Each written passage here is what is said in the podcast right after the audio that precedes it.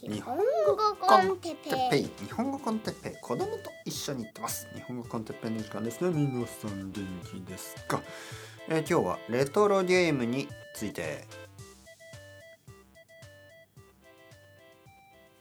はいはいはい皆さん元気ですか？日本語コンテッペイの時間ですね。えー、っとねあのー、ゲーム好きですか？あの僕は1981年生まれなんですね。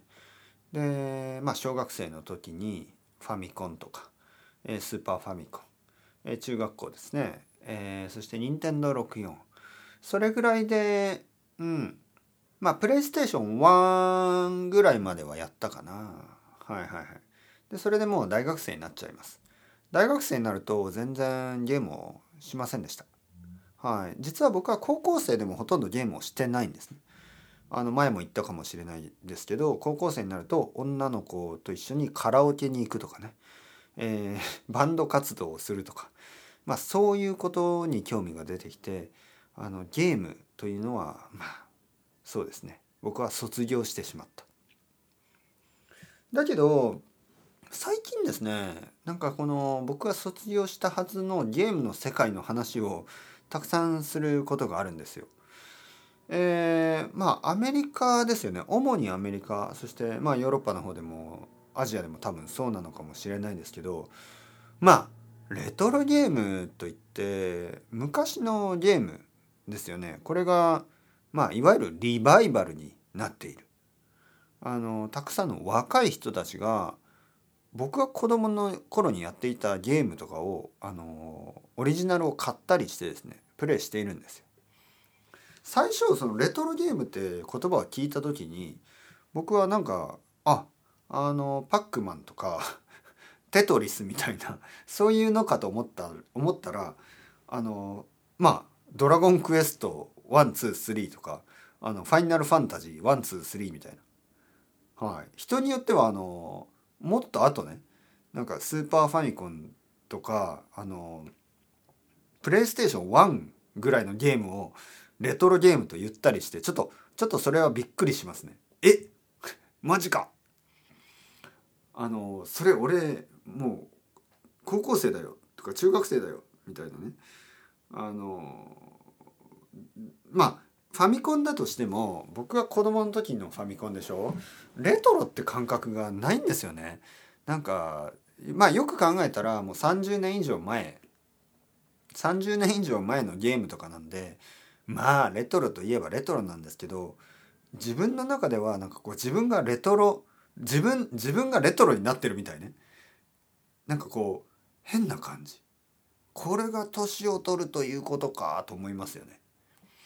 年を取るってそもそも年を取った人たちだけで集まっているとあんまり気が付かないんですよね例えば僕がまあ同級生とかね松本くんとかあの僕と同じ年の人とかね、まあ、奥さんとか、えー、話してると全然その気が付かないんですけど若い人たちね自分よりまあ10個とか20個とか年下の人たちと話してるとえっと思うんですよね。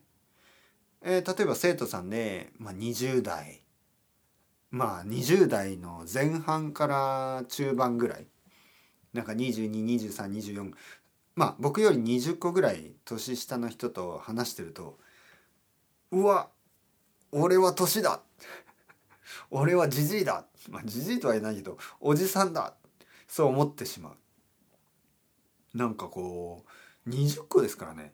彼が生まれた時に僕は大学生ですからねちょっとこうあなんかもしかしたら自分の子供になる自分の子供と同じ年になる可能性もなくはないってことですよね。まあ大学生だったら子供を作ることはできるでしょ。あの20歳ぐらいで子供を作ればね今20歳の子供がいるってことですからねちょちょっとこうなんかしかもその人と話してなんかその なんかこうゲームの話とかをするとなんかあのー、あそんなに古いの？このゲーム。ね、自分の中ではちょっと前みたいね。ちょっと前でしょ？とか考えててもそんなに古いですか？あの漫画とかもそうですよね。なんか例えば誰かが「いや僕は古い漫画が好きです」みたいな「流浪に剣心」とかとか言ってね「え流浪に剣心って古いの?」僕僕の中では流浪に「流浪に剣心」って割と新しいイメージがあるんですよね。なんか古いっていうと本当にあの自分が生まれた時にもうあのなんていうか古くなってる感じねもっともっと前のもっともっと前の漫画ね。えー、例えばね例えば僕が古いと思うのはまああのまあ、キャンディーキャンディーとかね。キャンディーキャンディーとか古いなと思いますよね。あとはあのえっ、ー、とえー、あれあれ何？あのえー、ハイジハイジとかね。ハイジアルプスの少女ハイジ。ああいうのは古いなと思います。なんか僕が子供の時にもう古かったですからね。はい。でも「ルローニケンシン」とか「ナルト」とかめちゃめちゃ新しいんですよねあの「遊戯王」とかね遊戯王なんて本当になんか新しいって感じがするけどもうなんか古いんですね今の感覚で言うと。うん、僕にとってはポケモンも結構新しいし、えー、まあワンピースなんてもう全然新しいんですよね。あの僕は子供の時じゃないですからねもう僕があの少し大きくなってた。はい。ワンピースなんて僕がもう中学生ぐらいでしょ多分。なんかもう新しいって感じがしますよね。あ新しい漫画が出てきたなと思いましたねその時に。ドラゴンボールが終わるぐらいの時でまあ僕はその時やっぱり「スラムダンク」「ドラゴンボール」まああと「悠々白書」もほとんど終わり まあそういう感じであのー、まあ「ワンピースが出てきた時にまあ新しいのが始まったなとかね。でワンパンマンとか全然知らないですからね。ワンパンマンとかえこれラッキーマンですか、ね、ラッキーマンっていうのがあったんですけど僕が子供の時はお坊ちゃまくんとかねそういうあのちょっと下品な漫画お坊ちゃまくんとか、えー、まあもちろん「ドラゴンボール」ジョジョとかはずっとやってるんであのなんか古いとか新しいとかもう全然ないですね。ジョジョはもう昔からあるし今でもあるしね。あのもうそういうレベルじゃない。いわゆるレジェンドレベルの漫画になってるからちょっと何何何何とも言えないですね。このジェネレーション感じないですね。ジョジョっていうのは。だけど「流浪に剣心」とか新しいと思ったらもう古くなっている。ね、はい。セーラームーンとかがありましたよね。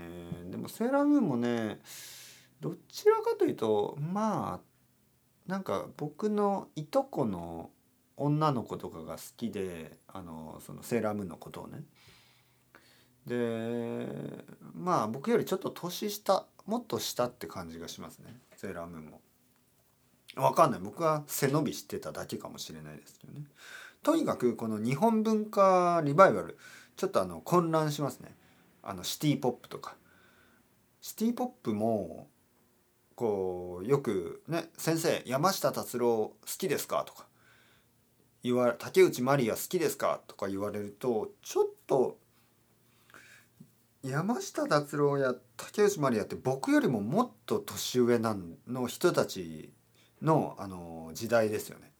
だから僕はちょっと違うんですね。僕は本当にまあ TRF とかねサバイバルダンス、えー、TRF とかそのまあそういう小室哲哉哲哉小室。あの90年代のちょっとジャングルジャングルみたいなね。あの ジャングルのようなトランスのような j p o p があったんですよたくさん。でそういうのとか。あとはえー、僕の時代ですよね。なんかいわゆるその x ジャパンとかねそういうバンドとか。それが僕がまあ子供の時ですよね。はい中学生高校生になるとまたいろいろ変わるんですけど僕がまあ10歳11歳ぐらいの時ってそういう TRF とかどんどん出てましたよね。はい、でまああの山下達郎とかもっと前って感じ本当に。もっとあの僕の両親とかがまあ結構若い時に聞いてた感じですよね。はい、ちょっとあのなんかこのリバイバル文化のリバイバルっていうのは結構混乱しますね。時代があれ？これいつ？新しいの？古いの？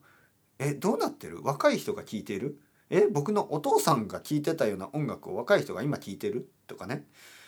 あれ僕が子供の時に遊んでたゲームを今の人がやってる？えそれってどういうこと？みたいな。ちょっと混乱しますよね。だけどそれは本当に面白いことです。これあの服とかもそうですねあのヴィンテージ古着屋とか僕は結構好きなんですね。その理由はやっぱりなんかもう一度その人類のですね、まあ、人類とか言うと大きすぎるけどこの社会の歴史、え、僕たちは生きて生きていますよね生きてきてますね。でおじいちゃんとかおばあちゃんとかお父さんやお母さんの時代がありますよね。で僕が生まれる前僕たちが生まれる前のあの歴史もあるわけですよ。でその時にはやっぱり楽しいあの文化があるんです。面白いコンテンツがたくさんあるんです。面白い文化やコンテンツっていうのは今今作られているものだけじゃなくて過去に作られたものもあるんですよ。